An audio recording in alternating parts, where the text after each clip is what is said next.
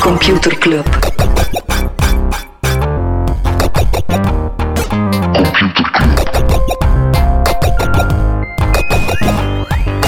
Computerclub. Hey Smolly. Hey Freddy. Welkom terug. Welkom bij Computerclub, een wekelijkse podcast over technologie. Iedere aflevering selecteren Freddy en ik een interessant artikel en presenteren we een feitje. Freddy, zijn er deze week dingen waar je het niet over wil hebben? Ja, Smolly, ik wil het niet hebben en dan zeg ik het niet op de manier dat ik het niet wil hebben over iets en dat ik het wel ga over iets. Ik wil het niet hebben over de in de pocket quiz van vorige week. Oh, is er daar gebeurd? Ik ga daar niks over zeggen. Wel, het is daar wetenschappelijk bewezen dat ik veel slimmer ben dan Freddy. Freddy, hoeveel ben jij geëindigd? Ik en Sebastiaan zijn derdes geëindigd. En ik en Pauline zijn uiteraard eerste geëindigd. Ik weet het niet meer. Oké, helemaal bovenaan. Zijn er dingen waar dat jij het niet wilt over hebben, Smolly? Ik denk dat het interessant is. Vorige keer hebben we het gehad over Vine en over TikTok. En Niels die wees ons erop dat de oprichter van Vine begonnen is met een remake van het project, of van de app. En de nieuwe app zou Byte heten. Cool. Komt eraan ergens later dit jaar. Maar dat ook zo niet ByteDance of zo? Dat zijn de makers van TikTok? Ja, dat is inderdaad het bedrijf achter TikTok. Alles ja. Byte. Voilà. Waar wil jij het niet over hebben? Wel, ik had vorige week over het YouTube-comment-probleem. Met nogal vuile comments op video's met kinderen in en zo.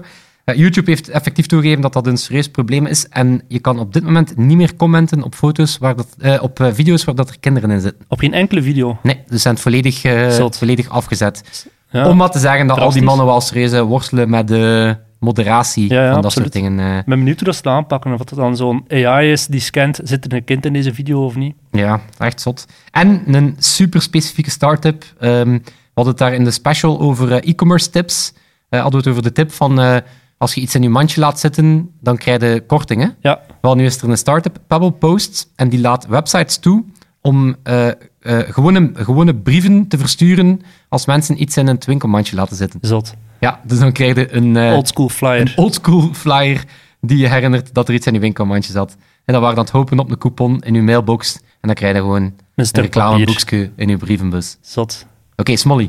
Waarover dan wel? Wel, vorige week hebben we onze aflevering online gezet. En net omdat die online stond, kwam er eigenlijk breaking news van Revolut. Ik weet niet of je Revolut kent. Ja, ik ga kwestie dat de Volta nog duidelijker is. Revolut is dan zo de supercoole fintech-startup die gewoon een supercoole banking-app maakt, waar iedereen een supergrote fan van is. Real-time payments, alles erop en eraan. Een reisverzekering dat je gewoon kan aan- en uitzetten, gelijk dat je uitkomt. Een paar coole dingen bij, moet gezegd. Echt een hip bedrijf dat overal wordt opgehemeld. Maar vorige week kwam er dan plots een artikel dat een blik achter de schermen wierp. En daaruit bleek dat die cultuur, de werkcultuur bij Revolut, echt compleet verziekt is.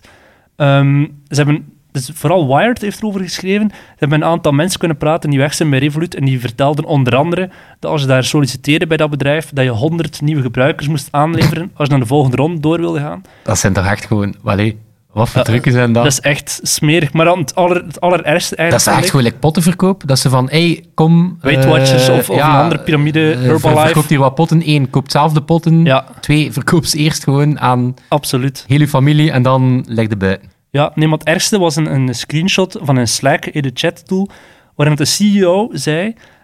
Ik merk dat er verschillende productmanagers zijn die hun targets niet halen. Dat is niet oké. En ik vind het raar dat je daar niet door werd in het weekend. Als we merken dat je de volgende keer die target weer niet haalt, word je gewoon zonder uitleg. Maar het was vooral zo die frase. Het was zo in één zin. Dat was echt van, we vinden het opmerkelijk dat je je targets niet haalt en dat je toch niet in het weekend werkt. Ja, en als je please explain. De volgende keer die targets weer niet haalt, word je zonder uitleg ontslaan. Ja, het was zeer duidelijk dat er geen uitleg moest komen, hè?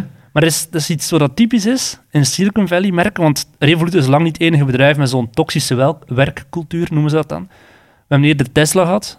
Ja, Tesla was ook...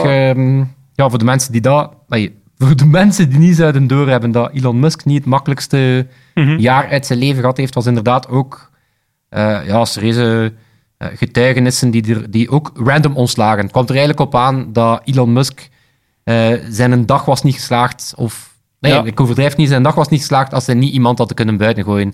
Engineers, of toplui bij Tesla, wat er ook een serieuze carousel was trouwens, die zeiden zelf tegen hun beste mensen van ga niet naar die meeting. Je bent te belangrijk voor mij. Ik kijk op dit moment, anders gaat ontslaan worden. Of die zeiden, Gaat er naartoe, maar zeg vooral geen kritiek. We gaan het achteraf wel fixen dan. Ja. Maar ja, bij Uber is hetzelfde. Hè. De vorige CEO, Travis, was hetzelfde. Ook veel... Wat is zijn familienaam? Kalashnikov. Ja, nee, maar daar was hetzelfde, ook dezelfde verhalen. En dat komt dan zo bij mondjesmaat, lekt dat uit.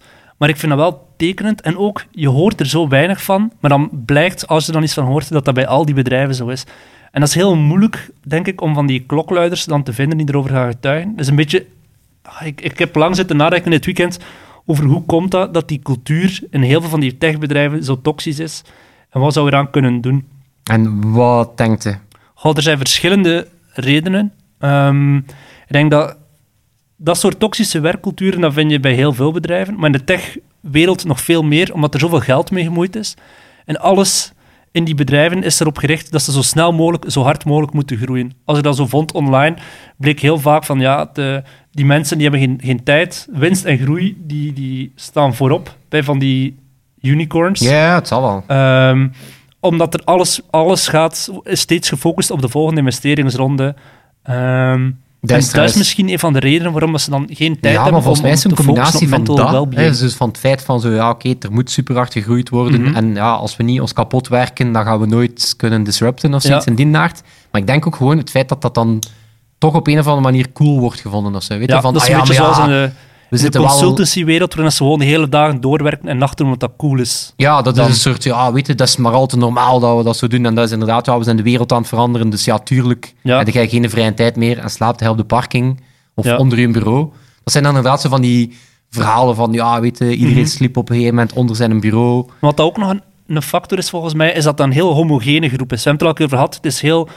mannelijk, wit, allemaal vaak met dezelfde achtergrond. Zo, de meeste van die founders die hebben op Stanford of Harvard gestudeerd en zijn dan drop-out. Allemaal zo'n beetje hetzelfde type. En die kijken ook naar elkaar van hoe leidt hij zijn bedrijf. En van Steve Jobs was geweten dat het ook een asshole was. En Elon Musk, die jonge founders van die andere startups, die kijken heel hard op naar dat soort mannen. En die denken, ik moet ook zo zijn als CEO, denk ik dan. Ja, en het feit dat waarschijnlijk inderdaad een behoorlijke geconcentreerde populatie zal zijn van zo van die tech bros. Mm-hmm. Want inderdaad, bij Uber, ik denk dat zelf een van de vrouwen bij Uber was, die onder andere mee de hele MeToo-beweging op gang had getrapt. Ja, dat zou me niet verwonderen. Dat echt vernietigende dingen over seksisme daar op de werkvloer. En de mensen die voor zo'n groot bedrijf werken, dat zo constant in de media staan, die hebben ook een beetje het gevoel van... Wij kunnen met alles wegkomen. Er zijn weinig wetten die bedrijven in goede banen leiden. Dus die hebben het gevoel van... Wij zijn hier heer en meester over van alles en over. Je ziet het bij Facebook. En het is ook heel sexy om voor zo'n bedrijf te werken. En voor Facebook of Google. Ik denk vooral dat. Je wil niet in de pers komen met... Eigenlijk is het er mega kak. Je wil gewoon die schijn ophouden, want het is hier mega cool. En pas als je ontslagen bent, of als je zelf ontslag neemt omdat het te hortig wordt... ga je met zo'n verhalen naar buiten komen. Ja, wat er wel... scheelt, is dat je... Er zijn wel bedrijven waar dat er zowel meer een cultuur is van daarover spreken. Mm-hmm. Bijvoorbeeld... ook in de techwereld? Ja, er is een groot verschil. Meer en meer werknemers van techbedrijven, Microsoft-medewerkers, die zeggen van ja, die HoloLens die plotseling gebruikt wordt om soldaten te trainen, dat is niet waar dat wij voor getekend hebben. Amazon-medewerkers... die zeggen van ja, die face recognition software die eigenlijk ervoor zorgt dat zwarte mensen beduidend meer geprofild worden, dat is niet nice. Bij Google was er die walkout. Die walkout, omdat er duidelijke verhalen waren van de Android-uitvinder die zijn groene poten niet kon thuishouden. Ja.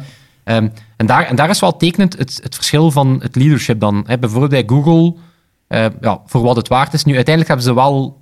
de maatregelen aangepast. Want er was zo'n maatregel van...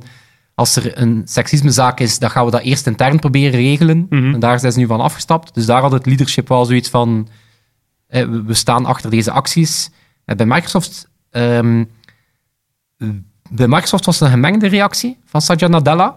En bijvoorbeeld bij Amazon was het gewoon carrément... Jeff Bezos, die zei... Of Bezos, wat was het nu? Bezos. Die zei van, ja, nee, kom... we gaan dat blijven doen. En die maakt een interessant punt. Die zegt van, ja, wat willen we dan? Dat ons leger met slecht materiaal werkt of zo. Wat ook wel een moeilijke engel is. Ja. Om dan te zeggen van, ja, je wilt tegelijk ook niet zeggen van... ons leger krijgt slecht materiaal. Dus het is wel zo tekenend hoe dat die cultuur bij bedrijven is. En dan hoor je bijvoorbeeld van Kara Swisher van Recode. Ja.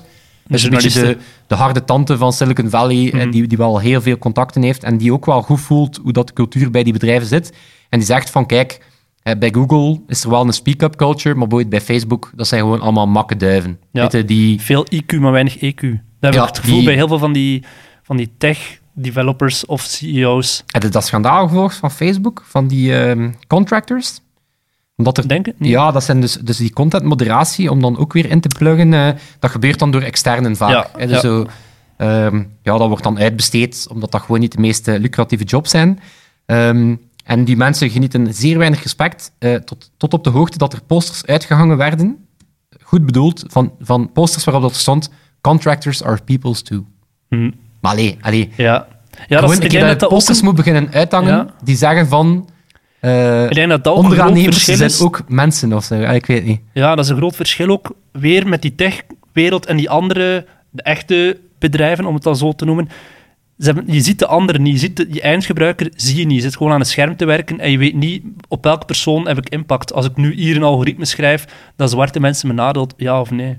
Ja, dus weet je dat trouwens een voorbeeld is? Want ik moest eraan denken, omdat je inderdaad in veel van die software-as-a-service bedrijven, met name, hè, waarbij dat...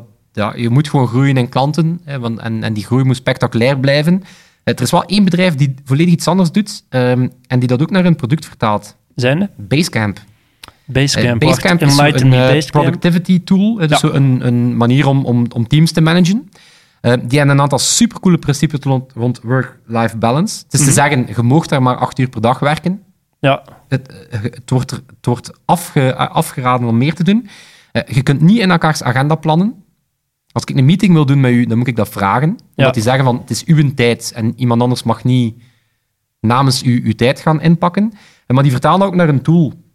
Dat is ook effectief een tool die zo ingebakken is dat die stuurt bijvoorbeeld geen meldingen buiten de werkuren. Die tool heeft een soort work-and-wait feature. Ja, dus het is wel altijd moeilijk om in zo'n bedrijf... Zowel een cultuur als een product dat wel zegt van, we kiezen resoluut om wel een goede impact te hebben. Maar de vraag daar is nogal... Altijd is dat PR of meer niet echt. Bij Google aan een paar keer op een hoofdkantoor geweest in Amsterdam. Daar staan letterlijk bedden op de werkvloer. Maar dan nog denk ik niet dat er heel veel mensen effectief gaan slapen tijdens de werkdagen. Als al die collega's hard aan het werk zijn, ga je er niet een half uurtje gaan pitten.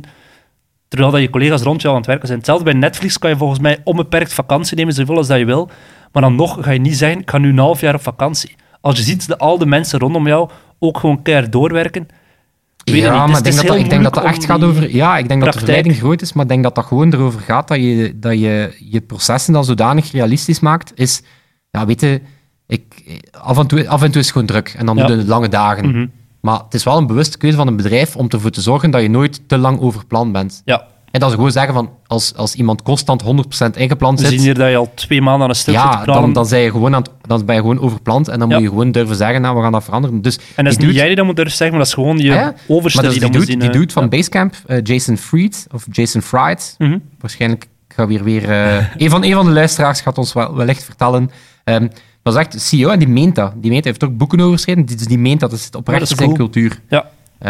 Voilà. Cultuur bij grote techbedrijven. HR is heel belangrijk. Het is geen cadeau. Freddy, heb jij een stukje kennis voor mij? Ja, als jij mij eerst een kleine cadeau geeft. Allee, ik zal je een jingle cadeau doen. Computerklas. Oké, Smolly, ik heb weer een compleet, volstrekt zinloos weetje mee. Vertel. Het is mega specifiek. 50% van alle kapotte PlayStation 4's. Hoe komt dat? Bier overgegooid, water of zo? Vocht? Nee, het is niet bier. Het is ook niet bakjes van FIFA-spelers die er naartoe gesmeten worden. Dat is met de Wii meer het geval. En zo'n Wii-bak in een tv-bak die dan tegen een tv vliegt. Dat is echt zot. Dan kreeg je daar echt de melding bij van... Doe dat polsbandje aan. Ja. Ik heb een vriend en zijn kleine broertje heeft inderdaad de Wii-bak in de tv gegooid. Nice. Wel, 50% van de repairs, dus ze zeggen uit New York City, ik weet niet of dat meespeelt, van de hersteldiensten melden dat komt omdat daar kakkerlaknesten in zitten. No way. Ja. Blijkbaar zitten er grote ventilatieopeningen. Ja, van de achterkant. En die PlayStation is natuurlijk lekker warm, hè, zoals dat dan gaat. De reden dat er ventilatie is natuurlijk. Blijkbaar is dat een tophuisje voor kakkerlakken. Zot. Ja, ik denk dat 50%, echt wel typisch, dat zal typisch New York City zijn. Ofwel is dat inderdaad gewoon... Dus ofwel is de PlayStation een ideale thuis voor een kakkerlak, ofwel zitten er gewoon vrij veel kakkerlakken in New York. Ik denk en wellicht een combinatie. Ik hoop dat er de tweede is, want anders had het echt knetterig. Ja, toen wij zo denken aan way back in episode 4 hadden we het over de oorsprong van het woord computerbug. Ah ja, ja. Dat was Grace Hopper in 1947, die op een van de eerste computers zat er echt een insect op vast. Uh-huh. En daardoor was die computer gestopt met werken. En dat is dan het... De origin of the term. En vandaar komt ook debuggen. Welk spel ben je momenteel aan het spelen op de PlayStation? Wel, ik heb meteen ook de oplossing voor het probleem van kakkerlakken. Ik heb God of War uitgespeeld. Oké. Die remake. Allee, remake is eigenlijk gewoon een reboot van de serie. Supercool spel. Echt super cool. Zowel verhaal, de actie enzovoort. Daar zitten geen laadtijden in. Dus het is één lange take. Mm-hmm. Dus echt één lange camera take. Maar dus door het feit dat er geen laadtijden zijn... klinkt met een PlayStation alsof dat hij permanent aan het opstijgen is. Tot, ja. Ja, dus die is echt gewoon aan het blazen. Dus alle kakkerlakken die er ooit zaten, die zijn gewoon dood. Die zijn er met een lieving gecatapulteerd. Alright. On that note, Freddy, welk artikel heb je deze week gelezen? Ja, Smolly. Zeg het een keer. We zitten 33 afleveringen ver. Uh-huh. En waarover hebben we het amper gehad? Crypto. Oh, ik kan net blockchain zeggen. Ja, blockchain en crypto. En echt bizar weinig over... maar die is ook dood, die hype. Ja, voilà, het is even serieus. Weet je, de zin dat je in 2017... Je kon hier op het werk bijvoorbeeld niet aan de koffiemachine staan. Of het was er van, heb jij crypto? Doe jij crypto? Hoe is het met je crypto's? Weet je, de FOMO van crypto was gigantisch en nu... Heb jij er ooit gehad? Ik heb ether. Maar ik zit altijd? Wel, ik heb ze op het slechte moment gekocht. Hè. Ik heb ze op het juiste moment verkocht. Ja, ik heb ether omdat ik wel denk... En dan ga ik op mijn artikel komen. Maar ik heb er omdat ik wel geloof... dat ik vind dat wel een cool idee. Zo, programmable money, smart contracts. En dan denk ik... Maar ik zie dat ook niet als een belegging. Vanuit die filosofie... Ik zie dat niet als een belegging. Ik heb gewoon van... Ik heb dat. En wie weet is dat binnen 5 jaar foundational technologie. Mm-hmm. En dan zou ik heel boos zijn dat ik er niks mee gedaan had. Ja. Maar bon, we hebben het 1 keer over crypto gehad. En dan met name dat Kevin Systrom... intussen wel weg bij Facebook, dat hij in een blockchain-crew zat bij Facebook. Mm-hmm. Om na te denken, wel... De New York Times, die hebben, nadat eerder Bloomberg ook al berichten had gebruikt, die hebben gepraat met mensen uit dat blockchain-team. En het ziet er naar uit dat Facebook crypto in stroomversnelling komt. Ja. Dus echt een munt van Facebook. Ja, dus was het een van de eerste. Dus het is een groep die wel nadenkt over meerdere toepassingen. Zometeen kunnen we daar wel wat over filosoferen. Maar wat zou de eerste use case zijn? Dat zou een munt zijn om gebruikers op WhatsApp met name toe te laten om geld naar elkaar te versturen. Nou, briljant. Ja, en... Denk ik. En het is wel degelijk serieus. Er zitten 50 mensen op dat project. Ze zijn al vol een bak aan het spreken met crypto-exchanges. En dat is echt puur op WhatsApp wel? Dus wat zou de case zijn?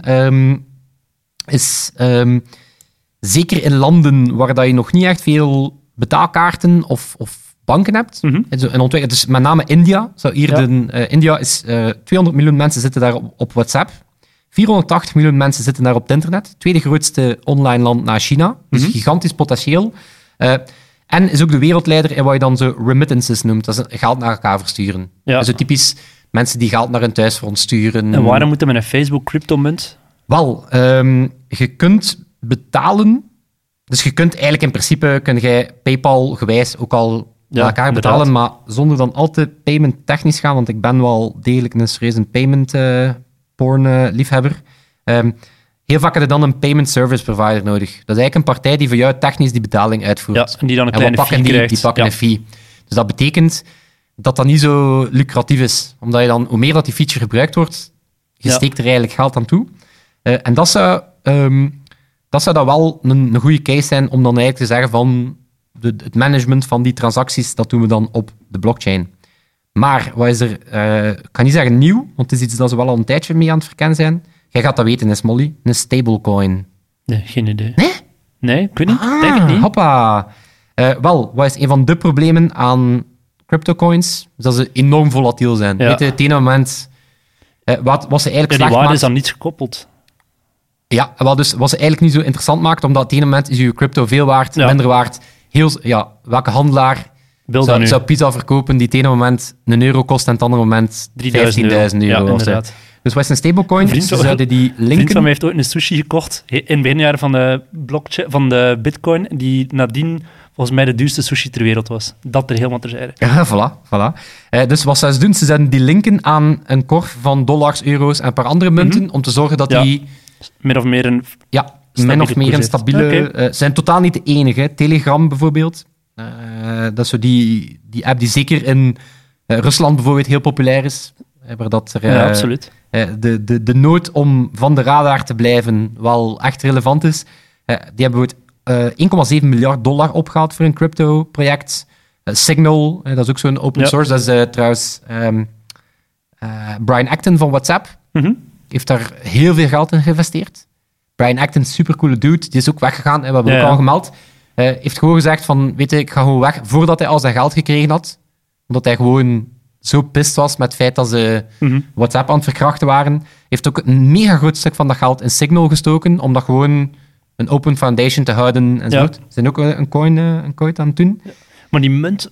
Even terug aan die munt van Facebook, dat zou toch briljant zijn? Moest je daar ook op Facebook zelf mee kunnen betalen? Jawel. Ze hebben al heel lang zo geprobeerd toch, om zo de Facebook-coin te lanceren, waarmee je dan in spelletjes kon betalen en zo. Jawel, het zou interessanter kunnen zijn, omdat je... Dus om dat geld te versturen naar elkaar, dat is zeker in een aantal landen een goede case. Maar dat is geen iconic bij bankcontact. Voilà. Maar anderzijds, je hebt bijvoorbeeld WeChat. En de reden dat WeChat zo de mega-app is, een van de mega-apps ter wereld, is omdat daar payments in zitten. Ja. Is omdat zij... Mensen die opnieuw weinig paymentmogelijkheden hadden, dat zit er allemaal in. Wat ervoor zorgt dat dat ook gewoon een volledig commerce-platform is. Dus je inderdaad ook kunnen denken, wat als dat dan niet gewoon peer-to-peer payments zijn, maar dat je daar... Ja, en Facebook wordt ook veel slimmer, hè? Als ze niet alleen zien waar klik je op, maar ook wat heb je effectief verkocht. En dat is nog... Wat ik een mysterie vind, is één. Hoe comfortabel voelen we ons bij het feit dat Facebook dan alles weet? Niet zo, denk ik dan. Maar anderzijds, als je dat wil weten, waarom doe je het dan op blockchain? Omdat het concept van blockchain is net dat je het decentraal doet. Dus dat er niet één partij is die alles per se moet zien. Dus ik denk dat ze het misschien effectief decentraal houden, omdat ze ook wel weten vanuit wetgeving enzovoort. Ik bedoel, Facebook is nu al een gigantisch monopolie. Als ze plotseling zeggen, wij worden een bank. Ook nog eens een bank met 2,5 miljard klanten, dan gaan ze misschien wel terecht... Ja. Dus als ze misschien daardoor zeggen van, kijk, ik denk dat Facebook hoe dan ook, vroeg of laat, al die dingen wel te weten zal komen met die PSD2-wetgeving. Sowieso dat er apps zullen bestaan waar je Facebook aan koppelt en dat ze dan alsnog kunnen zien wat hij allemaal komt. En dan zo, hadden we dat niet vertaald? Hadden we dat niet... dat stond er wel... we hebben dat niet in de documentatie gezet. Ja. Heb je dat gezien met die... telefoonnummers. Die Nest... die Nest-microfoon. Ja, van Google. Ja. Die hadden gewoon... Op een gegeven moment als de mededeling gedaan, onze Nest beveiligings- of rookmelders of zo, whatever. Je kan ook met Google Assistant babbelen. Blijkbaar. Tof, behalve dat niemand wist dat er een microfoon in zat. En dat was dan letterlijk, dat is niet op de documentatie geraakt. Ja. Echt, hè? Oh my god. Dat is toch echt, typisch. Maar wel de vuilste, maar we hebben het er al kort eens over gehad. Dat waren al zo wat andere mogelijkheden van sociale media en blockchain. En dan dat je bijvoorbeeld Steam, dat ze dat... Ook zo'n contentplatform. En dan word je betaald voor de content in coin. Maar wel de vuilste is op Kik. Ook zo'n Snapchat. Ook zo bij jonge dudes of jongeren. En die hebben een kincoin. En dan word je betaald om naar advertising te kijken. Ja, wel, dat zat dus ook te denken. Toen ik hoorde dat Facebook met een eigen munt zou komen, denk ik, enerzijds kun je mensen dan laten dollars of euro's wisselen voor die Facebook-coin. Maar anders zou je mensen ook... Mensen die geen geld hebben, maar die wel monetizable zijn, zou je kunnen zeggen, kijk, voor 10 minuten een advertentie en je krijgt 2 Facebook-coins. Of deel dit artikel met 5 vrienden en je krijgt een Facebook-coin. Dat is een manier om geld te verdienen. Het is wel een zotte... Pas op, Facebook pakt dat zeer serieus, want dit is zeker geen nieuws, want het is David Marcus, de ex-VP van Messenger, ex-CEO van PayPal, die groep leidt. Dus ik zou wel denken dat... het is wel een serieus die de impact van payments kent. Blijkbaar dus ook super geheimzinnig. Ze zitten in een apart kantoor met aparte badges. Dus niemand anders van Facebook kan daar binnen. Oké. Mysterieus. Maar blijkbaar zouden we het komende half jaar het eerste product gaan zien. En dat zou, zoals gezegd, payments op de Indiaanse WhatsApp zijn. Oké. Voilà. Ik ben benieuwd. Ja, het wel Molly, cool. Voordat we afsluiten, hebben we nog een interessant nieuwtje. Hè? Hebben we een interessant nieuwtje? Het is gebeurd, is Molly? Het is gebeurd, inderdaad. Je hebt het aangekondigd, maar het is gebeurd. Hè? We zijn meer dan 20.000 keer beluisterd. Zot, hè? Ik weet niet eens welke stad in Vlaanderen dat er 20.000 inwoners heeft, maar Ze hebben allemaal geluisterd. Dank u. Dank u wel. Stad. Grote gemeente. Het is dat. Ja. Nee, echt supercool. Iedereen super hard bedankt. We zijn super blij dat jullie elke week zo flink luisteren.